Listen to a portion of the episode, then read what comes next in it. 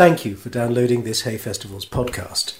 For more information about the Hay Festivals globally and to access our archive, please visit hayfestival.org. Thank you.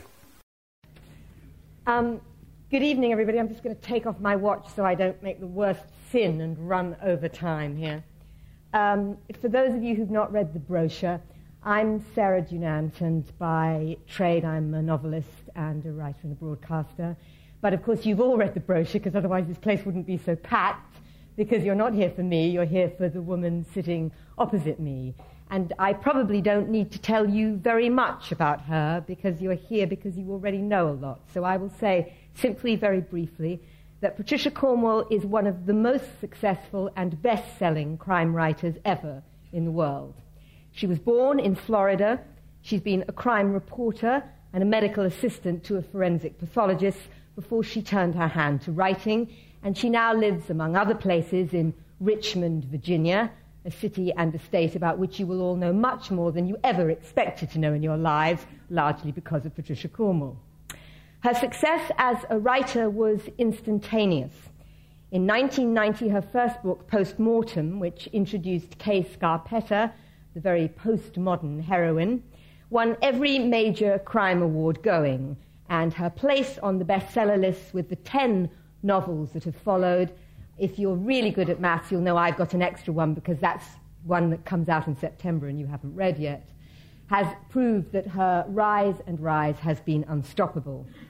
In these books, Kay Scarpetta, aided by her cop buddy, Marino, and her niece, Lucy, and various lovers, the most important of which, Wesley, died at the end of the last book, have been through all manner of horror and evil, stalking criminals who, in many ways, have I just given away something to people? I'm so sorry. Look, this is a crime evening. Take nothing that you hear as truth. And how dare you come here without having read all the books? Not to mention, you don't know if Scarpetta did it or someone else, so. You don't even know if he's really dead yet because you haven't read the next one. Anyway, through all of this, Scarpetta has emerged, if not unbloodied, then largely unbowed, and you still all want more, and more you will get in September with the publication of the new one.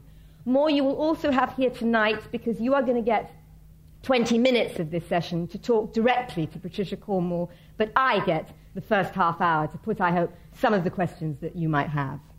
Um, Patricia, if one looks at your CV, it reads crime writer, um, sorry, crime reporter, assistant to a forensic pathologist, and then crime writer.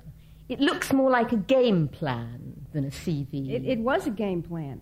Um, except that when I, was, when I was graduating from college and I knew that I wanted to be a novelist, I never thought of writing about crime. I had absolutely no interest in crime. In fact, I, I grew up in a, a little town in North Carolina where literally when they would publish the North Carolina crime statistics every year, and they'd get to the little town of Montreat, it would be zero, zero, zero, zero, zero, zero across the board. There was never any crime, which I think is a little bit uh, might have something to do with why, when I first became exposed to it, I was so like horrified and got just kind of electrified and never let go of the whole thing. But after I left journalism and did Mrs. Billy Graham's biography, which was not would not be part of a normal architectural structure for building a life of a crime writer, um, to write the biography of Mrs. Billy Graham. But after I did that and decided to write about crime, I did very deliberately go to the chief medical examiner's office in Richmond and interview a forensic pathologist and decide after three hours of sitting in that conference room and, and, taking a tour through the morgue, which was empty and quiet at that moment. It's always actually rather quiet, but it was empty at the moment. That I said, I want to come back here and learn about this and for any of you who want to be writers um, or even get much done in life at all, I'll tell you a little secret. Make yourself useful. And this includes if you meet somebody you'd like to get to know in a close way. Make yourself useful in some way. And I, I thought I would like to, you know, I asked the chief medical examiner, is there any work you need done here? And he got me involved in doing some scientific writing, which led into computer work and other things. So were you clocking up plots in your head? Um, yes, in fact, in the I worked there, ended up working there six years. I originally thought I would just do research there for maybe I don't know, I don't know how many months until I finished my first crime novel, and that would be the end of it. But although you know you mentioned the instant success, the the real story is that a lot of people don't realize that even though Postmortem did so well, I have to tell you that it wasn't my first book. I wrote three crime novels before that. In the drawer, in the they, and, the drawer. and they should be there. They are really bad. You know, I wrote three crime novels, and next thing you know, I'd been down there four years, had three rejected books. I didn't have an agent. I didn't have anybody. Um, and then I wrote Postmortem, and, and that didn't. It was rejected by seven major New York publishing houses. That would not have happened They've all in Great Britain. bankrupt, yeah. Um, because Great Britain, the publishing house, houses have more sense in that. But so, you know, it really was a little slower than it seems, and then it, it did take off. Okay. Um, let's do the RUK Scarpetta question now. Let's do it early. She, she really gets mad when people say that. She uh, takes great exception to it. no, but, but because I was going to say that, you see, sitting next to She you, thinks she's me. You ought to see her with my charge card when I'm not looking, let me tell you. She's got my signature down pat. But if, you see, if I was going to describe her and hadn't met you, I would describe a blonde, good-looking woman who starts out in Give her her a little 30s, champagne now in her 40s. You know? Um, I would also describe a skilled, professional, determined, lonely but capable and powerful woman. So tell us where she and you divide. That's a good question. There actually are a lot of similarities, and you would expect there to be if you're writing about a protagonist. For I mean, I'm now about to start my eleventh book, and uh, you know, you're telling it in the first person point of view, so I have to know enough to say or think this is what she would do, or ask what she, she would do. This is how she feels. Where we are similar is we would have the same sensibilities, the same opinions.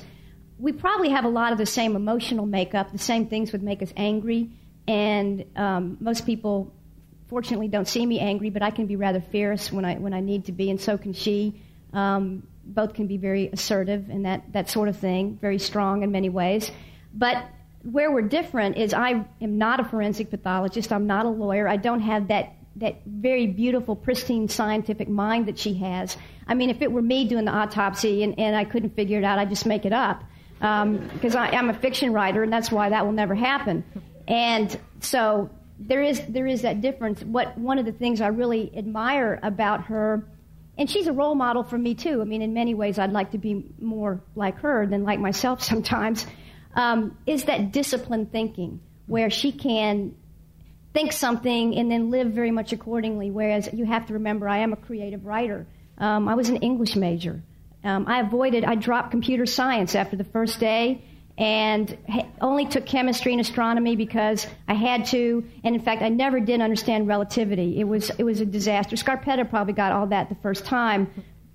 So there are, there are those differences. I'm also not Catholic.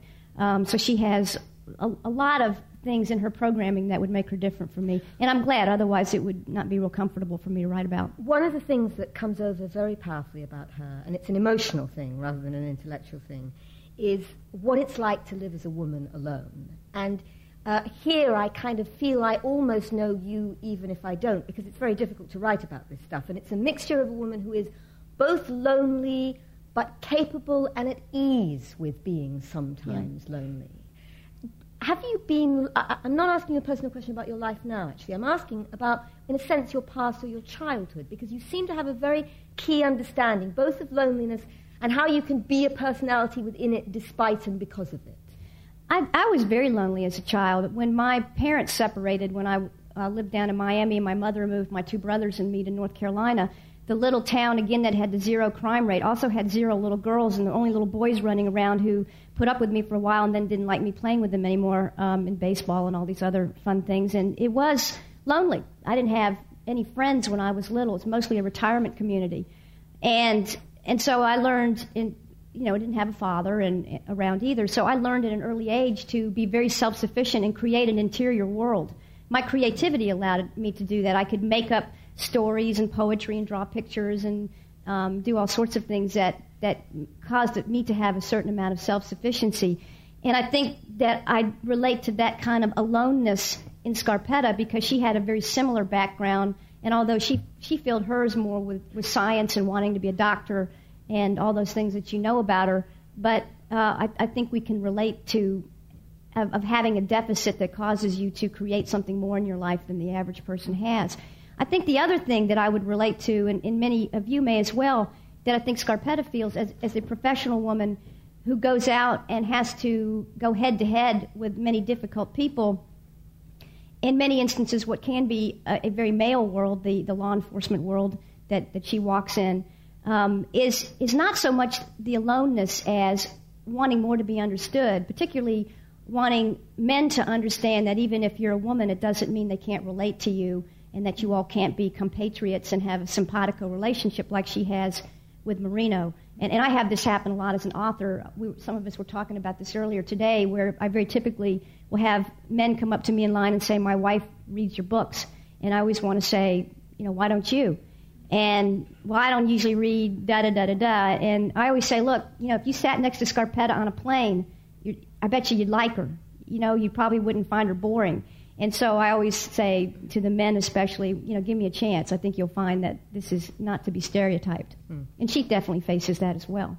It's interesting you talk about that because I used that terrible, trendy word postmodern at the beginning to describe her, but I think it's actually a good word in this context because around the time that you started writing Postmortem, there were a lot of women writers writing crime books from a deliberately female perspective, and they had, in a sense, a feminist agenda. They wanted to talk about what it was like being a woman.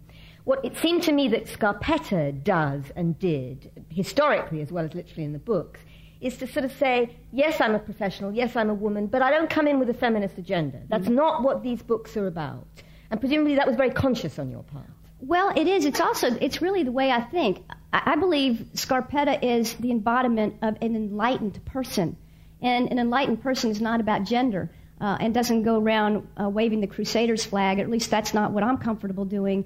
What she would feel is particularly like if, if a man underestimated. I had a the very first bookstore that did a book signing for me for postmortem. I started to call it postmodern. You're going to really screw me up now.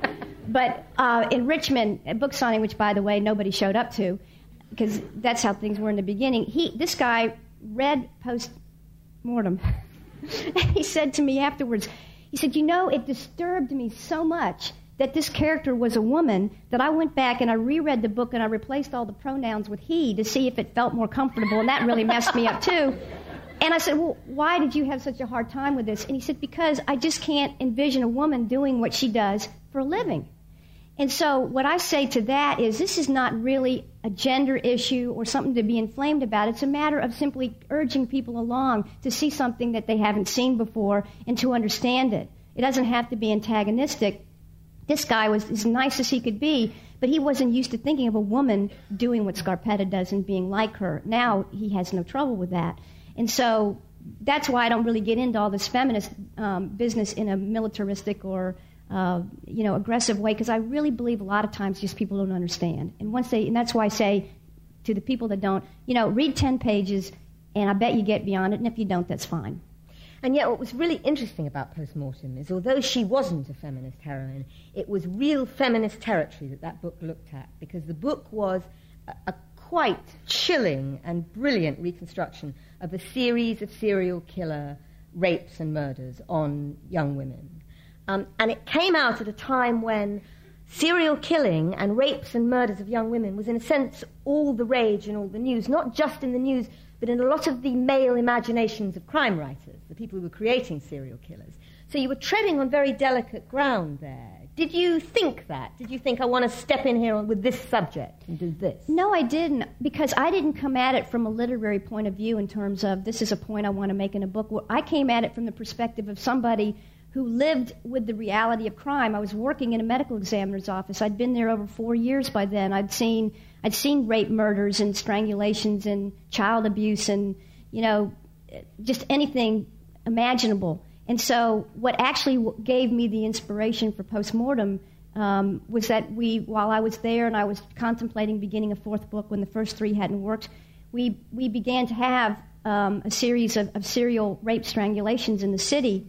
And after the second one occurred, and it actually was a woman doctor who was murdered, I thought what would Scarpetta do if she were working these cases? How would she handle something like this? And that was the genesis of my coming up with something, not those same cases, but something that was similar to see what she would do.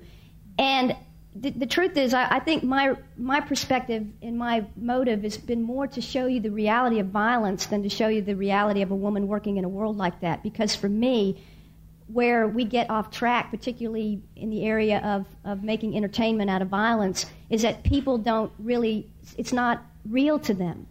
It's an abstraction. The blood is fake. It's, it's all something that is meant to entertain a guessing game. And I wanted to show you, if you want to see death, let me show you how ugly it really is. What did you want to say about fear, though? Because the thing about Postmortem is it is an incredibly scary book. And I read it on my own in my house, and I was literally terrified. And it wasn't just that I was terrified of the violence, I was terrified of something much bleaker in the philosophy, which was, in a sense, the book doesn't have a happy ending. I mean, the bad guy gets done and Scarpetta gets away. But there is a feeling that the fear remains. The message of the book seemed to me it doesn't matter how many locks you put on your windows, girls, there is still somebody out there waiting to get in. Is that what you feel? I think that the fear that I touch on in that book is the absolute randomness of crimes like that. People ask me often, why do you write so much about, quote, serial killers, the psychopaths, versus crimes that might have motives that you could figure out and maybe the, the victim and the killer knew each other? The reason I do, there are two reasons. One, because the most frightening thing is to be picked by a predator who doesn't even know your name. It's just somebody who, you know, the periscope turns on you and you can almost hear the, the blip of the radar screen heating up as this person fixes on somebody who's a symbol of something and he doesn't, or he or she doesn't even know the person's name. That is very frightening to me, and I think it's frightening to most people. And there's not a whole lot of precaution you can take to prevent it because it's like a shark attack um, you someone walking through a mall parking lot, you know, and Ted Bundy says, "Can you help me carry this to my car?" And he's got a cast on his arm. Well, that's and these people appeal to the good in you, and you say, "Sure, I'll help you," and then you know something bad happens. But it's also statistically very small that likelihood, and yet women very often live in continual fear of it. And I suppose the question is, what responsibility do we, as novelists, have to help that fear or alleviate it, or maybe we don't?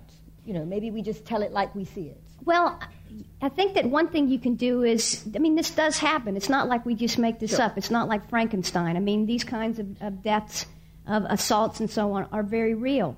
And so I think, for one thing, the more people are educated about it and understand it, that you can you can have a little bit of prevention going on. I mean, if I think that once you know some of the ways people approach victims in cases like this, you can be a little more mindful that something's not quite right about why somebody is asking you to do this, or, or if someone's, you know, if you're out walking and someone stops his car and says, Can you tell me what time it is? And you tell him, and he says, I'm sorry, what did you say? And it's like he's trying to get you to get closer to the window, and your little antenna goes up and says, I'm not getting any closer to that car. You know, you start getting an instinct because you know of things that people have done in the past that have worked.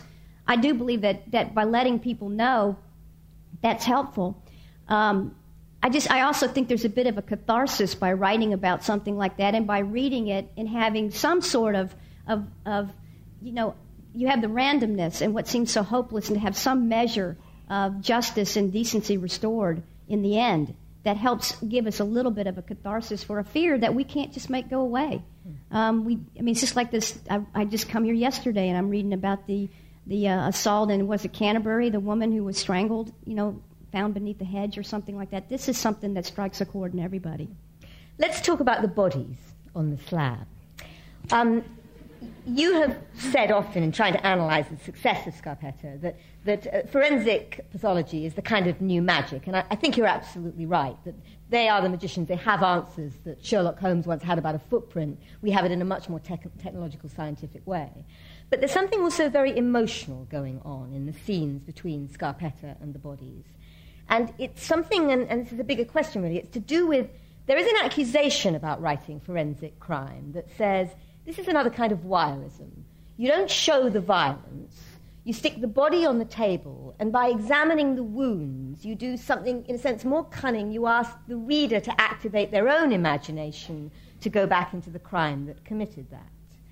It seems to me what Scarpetta does with her victims, almost to guard against that accusation, is to give them a kind of care and tenderness, which is almost trying to make up for what was done to them. Now, how far is that what you felt working with bodies? And how far is that the small voice in you aware of an accusation that this might be voyeuristic. And Well, I hear that a lot about the voyeurism or morbidity or whatever. And um, it, but if you've actually worked in the environment and you've been around the cases and you've been around the bodies, you don't feel that way, and that's not what's going on. It's not a voyeurism. What it's really about is with with Scarpetta, if she her, she feels the wounds and the wounds speak to her, and, and you become preoccupied with the wounds, the pain, what was done to somebody, and not with the excitement and the lust of the killer.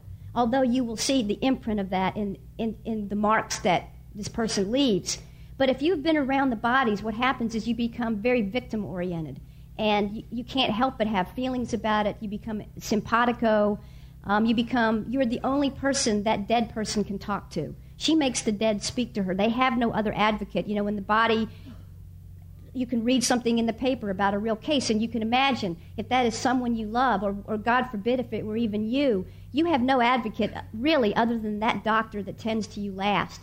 And what he or she s- determines from your, your tissue responses, your injuries, your clothing, the, whatever's under your fingernails, what's in your hair, um, what is in your blood alcohol, or God knows what, determines something that, that begins to allow you the dead to speak and say, This is what happened to me.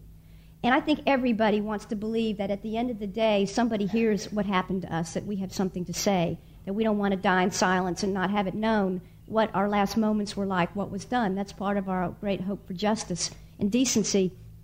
And if you look at it that way, it, it doesn't seem voyeuristic. It really seems very caring. It's not pretty, and it's, it's a tremendous violation of privacy. I mean, the dead have no privacy everything is exposed, particularly if it goes to court. But those, the caretakers like Scarpetta, are not being voyeuristic when they're exploring those very injured in private parts of you. But we're reading over her shoulder into the wounds. It's quite hard to keep that but balance. That's true, but she's not showing it to you in a salacious way. She's not showing it to you as if to say, you know, gosh, isn't this a great looking body line here? Or um, to, to recreate things in a way that are unseemly.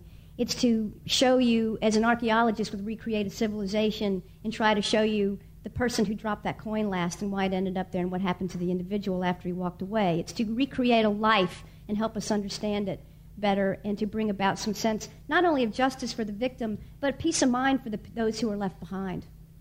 Let's talk about her sidekicks. Let's talk about Marino. I cannot imagine a more unattractive, attractive character than Marino. Here is a guy there, there definitely is no sexual tension between them, I can tell you that.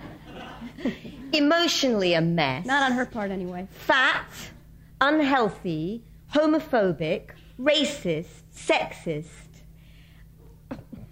I almost don't know what the question I want to ask is, except clearly. Except like, why the hell is he here? Well, well, clearly he is deliberately here. Yes, as what? As a foil to her, as the only person in some ways that she gets really close to a lot of the oh, time. no. See, Marino's us. Marino is the embodiment of society. Marino is all. Not those, me. No, but think about. I'm not you. I'm not saying you, but Marino, by and large, embodies a lot of the prejudices and small-mindedness of people that I think Scarpetta, as an enlightened human being, shines as a foil to. Whether it's the homophobia or the racism or the sexism, or I mean, Marino is constantly having to go to classes to overcome all of his political uncorrect, you know, incorrectness. Um, the, the, police department spends a fortune on that, and it gets him nowhere. And it's, and it's not really because he's a mean spirited person or that he really believes the things that, that the really bigoted stuff that he says. It's really more of ignorance and of kind of cruising along life and accepting things. And then you're confronted where a prejudice has a face put on it, whether it's Lucy or another black officer or a Dr. Scarpetta who's a woman doctor, suddenly these things that you've made fun of have a face and you kind of gasp and you go, oh my God, I can't say that anymore. I mean, because I know this person and I feel this way. Well, and it's taking him a long time, isn't but it? actually, he, he, you know, if he, if you really, if you read carefully in the later books, he makes, he really kind of jerks people's chains a lot, as we say back in the states, because he, he's not as prejudiced as he appears to be. He has changed a lot since he and Scarpetta have been friends. And he's been a good influence on her, too, in the sense that I think he's loosened her up in some ways. Hmm. Because she could get a little bit on her high horse in the earlier days, and, and I think that, you know, and he's had to have words with her at times as well. Well, they're both loners, aren't they? Very powerfully. I mean, he's got a broken family behind him, but he you doesn't feel he lives success with job. his love life, yeah. that's for sure. You know, he, uh, I'm sorry, but what? But you, no, tell us more about his love life. No, you feel I don't wanna he know about it, really. his job. They both have a sense of campaigning and vision, even though the vision may be different. They're both totally dedicated to it. they're they're dedicated. They're both They're driven. people. They're driven, and they both have great passion. Um, you know, they have very strong feelings about what they do and about fighting the fight that that they carry on, and their own sense of decency. I mean, Marino, for example, is the sort of person that he might have a prejudice or even, you know, perpetrate an unfairness of some kind, but once he really saw it, he'd be horrified because he really is a good, good soul. That's what I mean, that I think by and large Marino is us. That I think that most of us, when we make mistakes or, or make judgments that we shouldn't, and I do it too, and then it, when I think about it for a minute or if I get confronted with it, the decency in me says, oh my God, I can't believe I said that. That's not what I meant at all. That's not how I feel. It's kind of like old programming. And so I think that's what he is. What about Lucy? Because on paper, Lucy has a really rough life. She has been really put through a meat mincer since she was that admittedly burdened by intelligence 10 year old, but still a largely happy 10 year old. I was hoping everybody would think that was me, but it's not true. I wasn't burdened that much by intelligence. well, she knew a lot more about computers than you did, actually. she sure did, still does. but she's, um, life has been very tough to her. Why have you put her through so much? Well, it's you know that's a hard thing to say, except that you know I do think I relate a little bit to what it was like for her growing up, feeling different from other people. Even though I was doing the creative work, not programming computers and making robots and doing all those things that she did, I also know what it's like to be off in your own world doing things to compensate for an emptiness that's in your own house, which is what she felt growing up. And, you know, I often thought when I was a child, I mean, wouldn't you have loved it if you were a Lucy, if you'd had an aunt like Scarpetta who would come to your hmm. rescue? That's kind of like the great pipe dream, and I would have loved to have had an aunt like that myself. So, but in terms of her struggles, I, I think that she is very much a modern young woman. I think that in a way, the generation after Scarpetta even has a harder time because they're left with a legacy of it's okay to be an astronaut, and so they go out there and they're allowed to be an astronaut, but yet it really isn't okay either. There's still, you run into, it, you know, you bite into it and it's soft for a minute and then you break your tooth. And that's very true. I mean, if you get involved with law enforcement agencies like the, you know, federal bureaus and so forth, FBI, ATF, whatever, it seems like it's a-okay to be a modern 24-year-old woman out there flying helicopters and doing all the things that Lucy does, but it really still isn't okay. You're invited to come to the party, but nobody wants to wait on you, and everybody has comments to make, and they give you a rough time. And so I think that she is an embodiment of a different generation um, of not even necessarily a woman, but people who go out and do something that historically they weren't allowed to do, and it seems like it's supposed to be okay, but the reality is it's still pretty hard. She's also gay, and she's very defiantly and articulately gay. And in the last few books, it's nice to hear that Marino's softening a bit, but in the last few books, she and Marino. He's just jealous of her girlfriends. That's what his problem is. It's not exactly enlightened, is it? They're a lot better looking than he is. But sh- you've activated them into some really fierce, passionate rows where he's lost. He's basically lost. She's taken him apart and she's chucked him round the walls with his prejudice.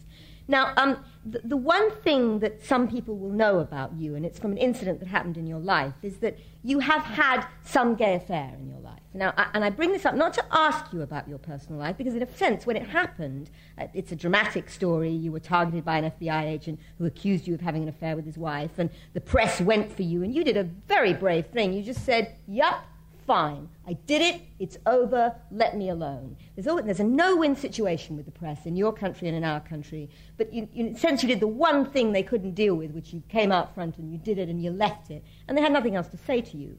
But since then, I've watched Lucy just go for it in your books in a way that's made me think fiction writers have a place to answer back where nobody can beat them, which is they can use their fiction to say things in a way which means even if the press won't listen to you, other people will hear me loud and clear. Now, am I putting you on the couch too much, or it, can, can you remember that? Oh, no, where's the champagne?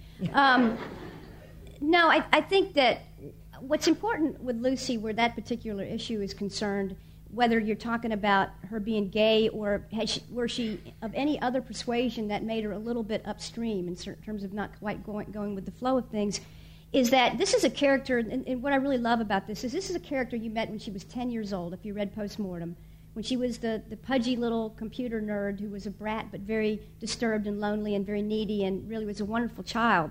And then you met her again a little bit later, several other times in later books. And by then you know this person, and then you find out later that she's gay, which I didn't know either until she walked into the room when she was, however, in the body farm, I guess it was. And then I went, oh my gosh, well, there you go.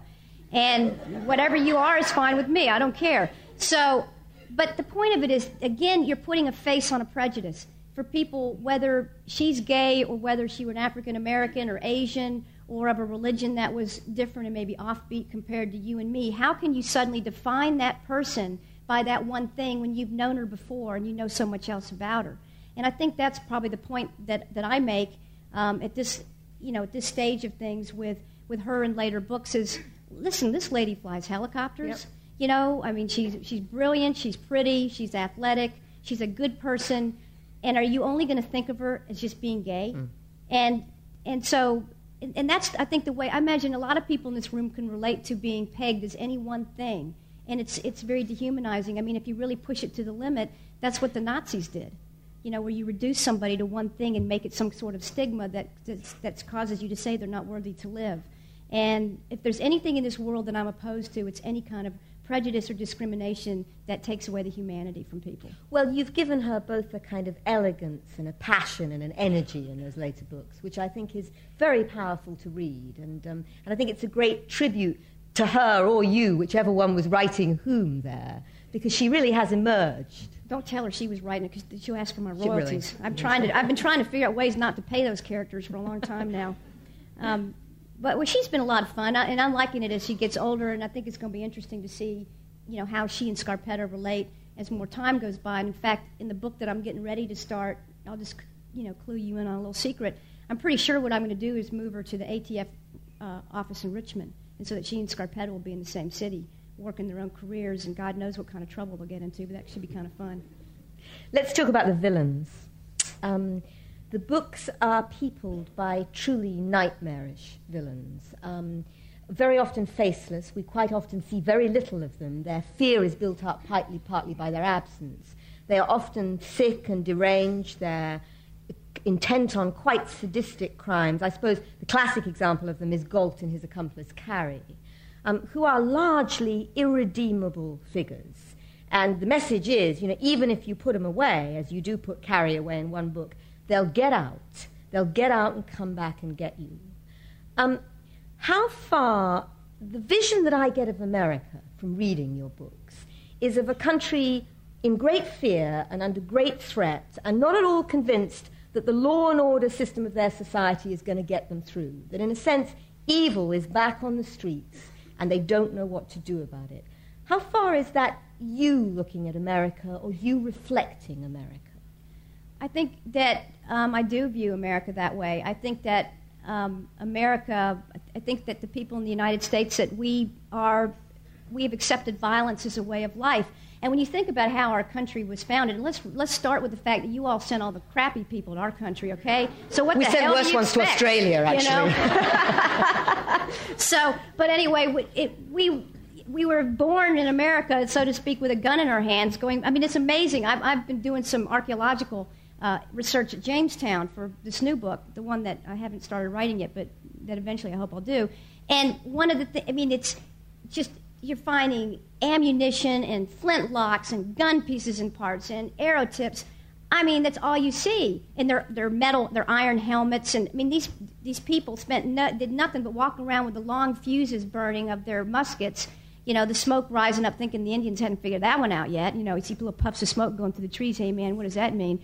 So, but you, that it's just it's profound to see that we began with just fighting for good. I mean, obviously for self-defense and self for survival and all that, but we seem to America violence is such a way of life, and we accept it as a way of life, and it's absolutely aberrant. Um, I mean, I wish we didn't have all the firearms that we have in the United States. But you're pinpointing something else as well as violence. You're pinpointing almost evil, aren't you? I mean, I think in the very oh. first book, Scarpetta says to a very young Lucy, some people just choose evil. There are people who are evil, and, and they cannot be redeemed. There are clearly people who are evil. Um, the, the, Ted Bundy types. I mean, you could look at a photograph of Ted Bundy and look in his eyes. That was an evil, evil man. And, you know, there's even a verse in the Bible that talks about God gave them up to their lusts. And, you know, that's a very dramatic way of saying that I think people make choices. And I think over a period of time, particularly you may even have genetic, you know, wiring that gives you more propensity this way. I don't know. But people make choices, and eventually they don't feel anything anymore except the overwhelming, rapacious, you know, need they have to create destruction. And I will add that one thing, I'll give you a little definition, a formula in life that always applies, and you, you can pull it out of your back pocket when you have a question about motive. Everything is about power. And truly evil people are all about the abuse of power. They become God in an, in an abusive, cruel, and awful way. And the people who give themselves up to that, I think after a point, they, they, they get to where they can't go back. But I think the problem, well, I have a number of problems. My liberal spine here is uh, crawling here. I mean, it's partly to do with the fact that and it's a big debate here about what you do about violence and whether or not you have a rising population of criminals or how you cope with it. But I want to put it on a more fictional level here, actually, which is if you don't believe in redemption, then what hope is there?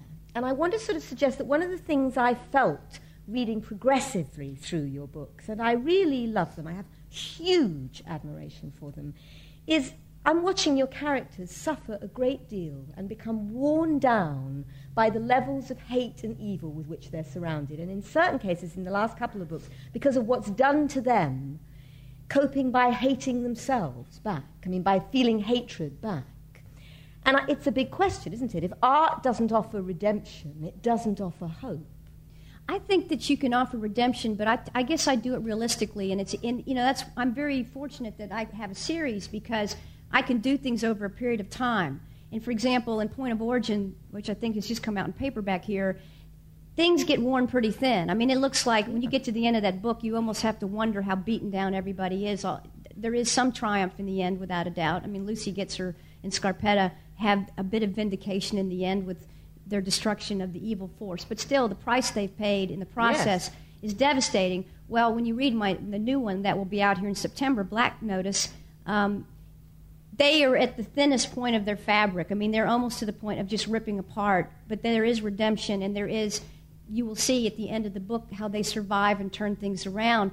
And the reason I feel okay about doing that, about even uh, pushing them almost over the brink, is because that's what we, that's what, that's us. I mean, it happens to us all of us have periods in our lives where you feel like I can't take anymore.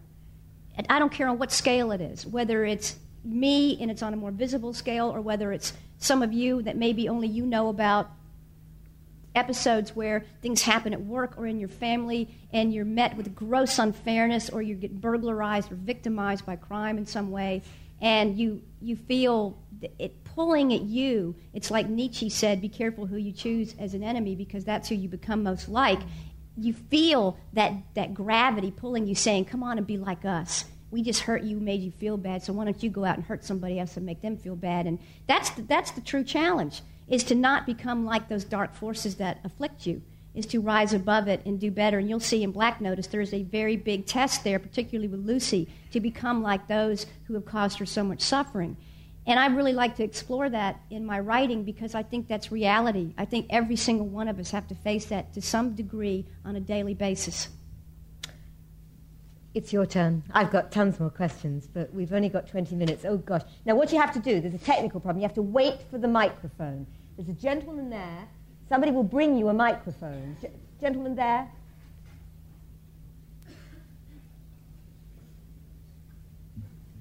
Thanks. Um, if and when there's a film of uh, one of those Scarpetta novels, who, who do you want to play Scarpetta?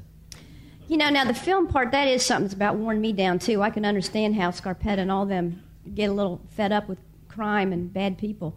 Um, if and when there is a film, well, first let me just give you a little background because there's been a lot of attempts at the filmmaking, and I've spent a lot of time involved with various studios.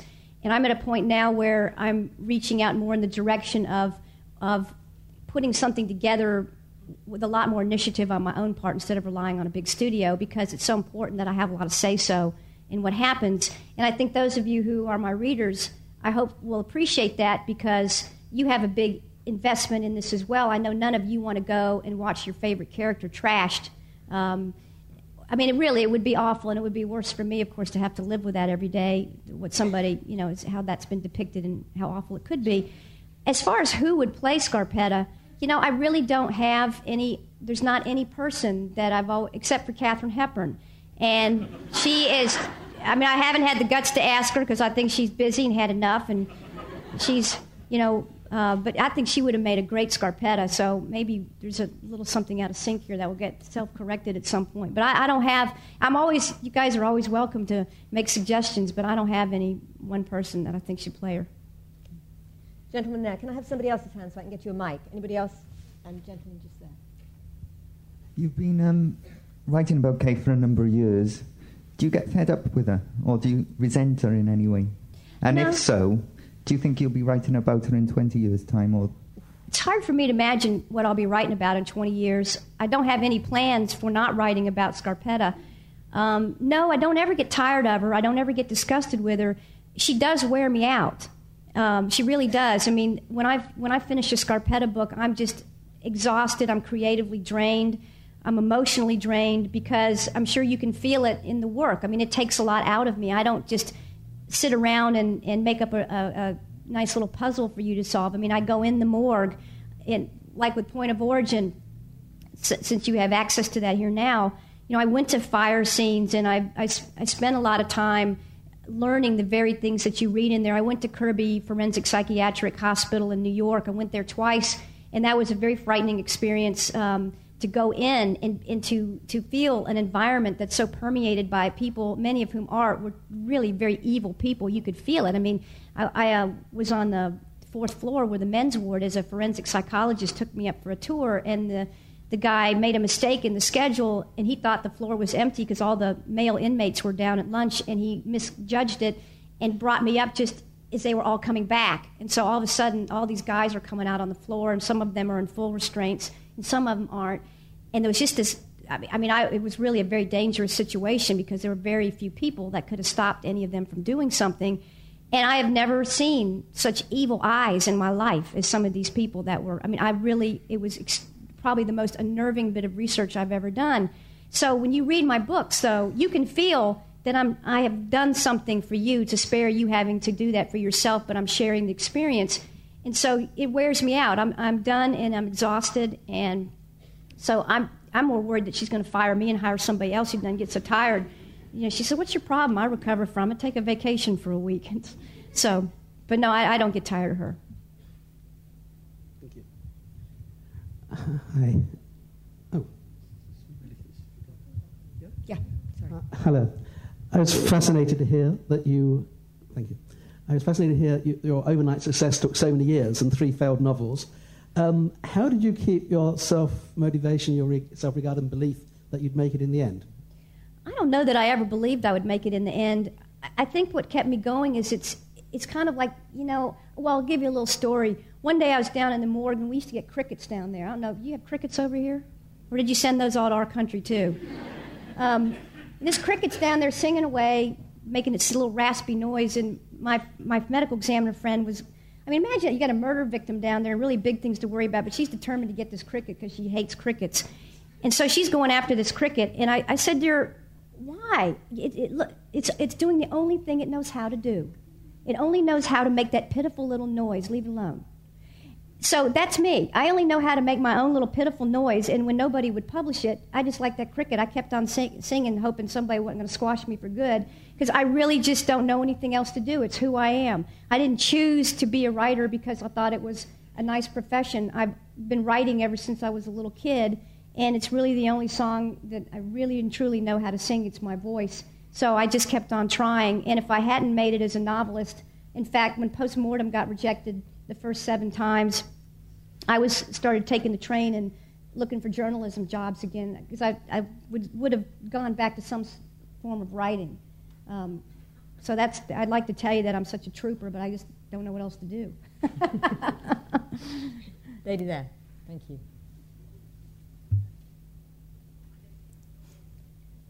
No. Not very well. But go ahead, I'll repeat your question if you want to. Try again. There you go. Are there any themes or emotions that you can't actually get Scarpetta to, uh, to articulate on your behalf that you would like to explore that have ever led you to consider another protagonist? That's that's a really good question. Oh, probably a lot of things. I mean, there's a lot of careers that are fascinating. I think that, and in fact, she has a friend who's a woman psychiatrist, and I've always, you know, I'd love to, in a third person point of view, get into somebody like that, uh, or a, or a prosecutor, or a judge, or or anything. And I guess I don't know how many of you are familiar with my other series that I've started. That's the very satirical. Uh, the most recent one being Southern Cross. And that's one of the things that is a real reward for me when I get to write those books is because it is third person point of view and I can get into the minds of people that do other things. Like what is it like to be a cop? What does it feel like to be a little kid? What does it feel like to be you know a redneck driving his Jeep Cherokee down the highways of Richmond Virginia? Well, I can relate to that. The world's full of those in Richmond Virginia. Um, but so that I do enjoy exploring other what other people you know in other professions think and do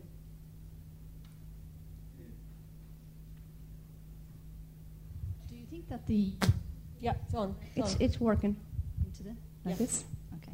Do you think that the use of uh, forensic psychology, that is to say, the uh, psychological profiling of killers based on, on observation of the scenes of crimes and of the injuries of the victims, is a useful tool in, in police identification of, in particular, serial killers?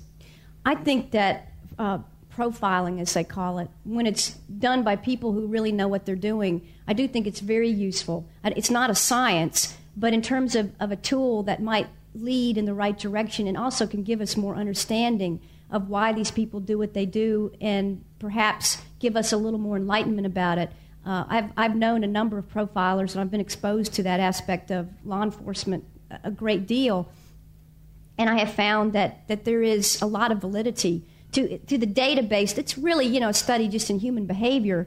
And just as you can kind of predict what normal people will do in given situations, if you have collected a lot of data and what these aberrant people do, you can go to a crime scene and have some interpretation that perhaps you wouldn't have had before.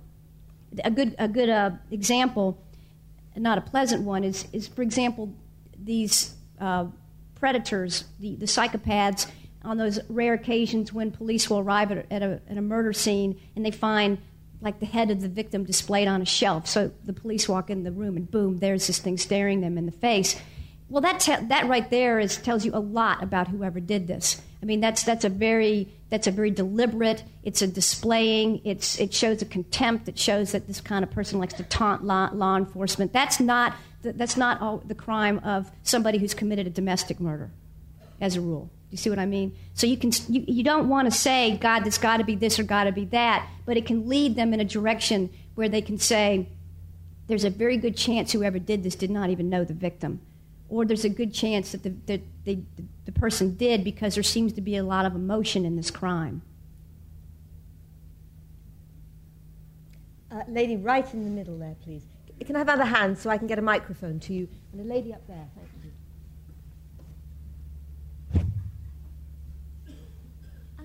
How, how easy is it for you to do your research? How much do agencies like the FBI welcome you sort of poking? Obviously, you knew a lot of already, but poking around into their what they're doing or what they're thinking about things. By and large, uh, the agencies or law enforcement or scientists or whatever area of research I'm doing, the, the people involved have been extremely generous and open, and I have not had a whole lot of trouble having access to what I need but there's there's some reasons for that. One, like you know, like anybody, if you have people judge you based on what you've done before, and if it appears that you work very hard to be accurate and you're not out there trying to bash people, you know, make fools out of the police or the FBI or ATF or whoever it is, then they tend to be accessible. And the other thing is, you've got a lot of unsung heroes out there, and the best examples that I can think of are forensic pathologists mm-hmm. and forensic scientists who, I mean, n- nobody thanks you for doing a nice autopsy. You know, it's a very lonely, hard life to be a medical examiner. You never have good news for people, and nobody thanks you for doing a good job. And most people don't have any earthly idea what you do. You're not allowed to talk about your work when you go home and call out over the fence, hey, Betty, guess what I did today? You know, so it, these people are very appreciative of someone that comes in and is interested in what they do and wants to get it right. Now, there's always going to be exceptions uh, when you're dealing with some bureaucracies that are extremely controlling when it comes to what they want the, the public to think. And now and then, you, particularly the military, can be kind of difficult when you want to do research with them. Um, a lot of times I've had to go through a, a, fair amount of red tape. But as time has gone by, I mean, if you, if you do the right thing and you're decent and fair with people, by and large, they're pretty receptive to you. Presumably, they've been misrepresented before, though, and it's also quite nice for them to realize they'll get a fair deal. that's probably true, and I think when they get misrepresented, it's most of the time because people who are writing or working on movies or whatever, they really don't bother yeah. to try to get it right. They don't. It takes a lot of time. It's a lot easier to make assumptions and to just you know, make up your own little scenario than to sit down, to, to spend a week riding with the same poli- police officer to try to understand what his life is like. And if you're willing to do that, then you will find a lot of people are receptive to you if you're trying to do something like that. Great. Lady there, thank you. Mine is a slightly frivolous question, actually. I don't want to spoil the ending of Point of Origin for people who haven't actually read it, but uh, Scarpetta's getting older, and some of us have Actually, been... she hadn't aged a whole lot, if you really look at well, it. Well, no, that... a lot of people ask me about that. I do it with smoke and mirrors. Well, that, that's good. that's good. And some of us would be very anxious that you were actually feeling that perhaps this was the end of her romantic interests, and uh, uh, I hope that's not What, just age? Uh, well, quite. I hope not, because I'm catching up with her real fast. um, no, as a matter of fact, in Black Notice, again, which comes out in September, I had to talk to you about something you can't get yet. Um, she she really kind of breaks bad in that book. I recommend that you get it as soon as you can because you will see Scarpetta has is doing many things that you might not expect, is acting out a little bit. She's not post mortem or, post modern, but post Benton, I guess. So, no, I think actually she uh, is going to do quite the opposite. Um, she actually, I mean, she's been in a very steady relationship for a long time. We haven't, in fact, we've never seen her really totally unattached. I mean, she's, she's always been with somebody, but they were kind of the, the, sort of relationships you might have expected that she would be in. And she, she surprises you a little bit in Black Notice. Um, she surprised me a little bit. I, it took me a long time to get used to writing some of those scenes, I'm going to tell you what. So that should keep you going for a few months. if she's getting older, God knows what she's going to be like when she's 60 because she's hell, in, hell on wheels in this new book, I'll tell you. Lady there. Don't forget, she really knows anatomy well. Thank you. Uh, I understand you have a charitable education foundation. Could you tell us a little more about it, please? Um, yes, I have. A, well, I went to a college in North Carolina called Davidson um, near Charlotte, and I have a scholarship there that awards uh, creative writing awards every year to students. It's um, I gave a million dollars to the school to endow the scholarship, and every year two students are chosen. Um, and I think we're probably up to close to 20 students by now. So that's a very important thing to offer opportunities to young people who really, really want to be writers and are talented and need some encouragement and need some reward for, for that direction in their, in their life and for that ability. There's, and there's a number of other things. I'm also I don't really have a foundation, but I have a number of different causes. Um, in addition to that, literacy is a very important thing to me, and I've donated a lot of resources and, and my time back in the States to literacy efforts, which are, which are especially important in America because we have a, a shockingly high illiteracy rate. And again, it goes back to those people you sent over there a long time ago, and of who I'm sure I'm one of them. Anyway, that's to me, if you can't read, you're, you're held hostage. I mean, and it also, there is a correlation, uh, there can be anyway, between violence and crime and people who have, are not able to read and cannot function in society through any other means except some of the, the ways that they choose and also the frustration and anger that is a result of not being able to read. And you can really see this in kids in school. You know, we have such a trouble with juvenile violence. I mean, that's a problem everywhere, but back in the States especially, it's people feel helpless. They don't even know what to do about it anymore. And I've sat in on a lot of juvenile court cases, and you can see these kids, and it's a pattern. You know, they're in the second or third or fourth grade, and suddenly their grades are going down, then they start cutting classes, and then they're getting in trouble, and no one bothers, and then you find out that they're uh, reading disabled or learning disabled, and it's all about they can't read, and what that, how their lives completely go off track because they can't read, and the shame that's involved in it, and the anger and the frustration. So that's something that, that really means a lot to me and that I hope I can have more influence in. So, but there's, there's a lot of things, and the bottom line of all of it, and I would say this to all of you in this room, is that, that we should always be of a mindset of trying to give back. To, if we have anything that we've been given, if we can make a difference in any way. And you don't have to have millions of dollars to give away. It's all about a moment or a penny or a dollar or a word. You start with what little piece you have, and you might change a life. And if you change even one life on this earth, then your being here is worth it. Does anybody want to follow that? because it is one minute to go to ten past seven, and we have to be out of here. Let's get then. the gentleman back there. He's raised his hand. Oh before. no, you can top that. Quickly, sir. Thank you. I don't mean to cramp your style. Did you feel that um, you had to write hornet's nest to prove to yourself or to prove to your readers that you could write about someone other than Kay Scarpetta? No, that's a good question. I, I actually did it because that's another voice I have that people don't get to hear. First of all, I was a journalist, and I, I can very much relate to Andy Brazil. And I was a volunteer police officer, and I've ridden with the police for years, and there's a whole skewed perspective and far side reality if you're out on the street with the police. And I also, shockingly, I know people don't expect it when they read postmortem or postmodern or whatever the hell that book is, but I have a sense of humor. And I love to laugh, and I love, love the absurdities of life. And so this, that series is, is an opportunity for me to get to speak in another voice. Ladies and gentlemen, Patricia Cornwell.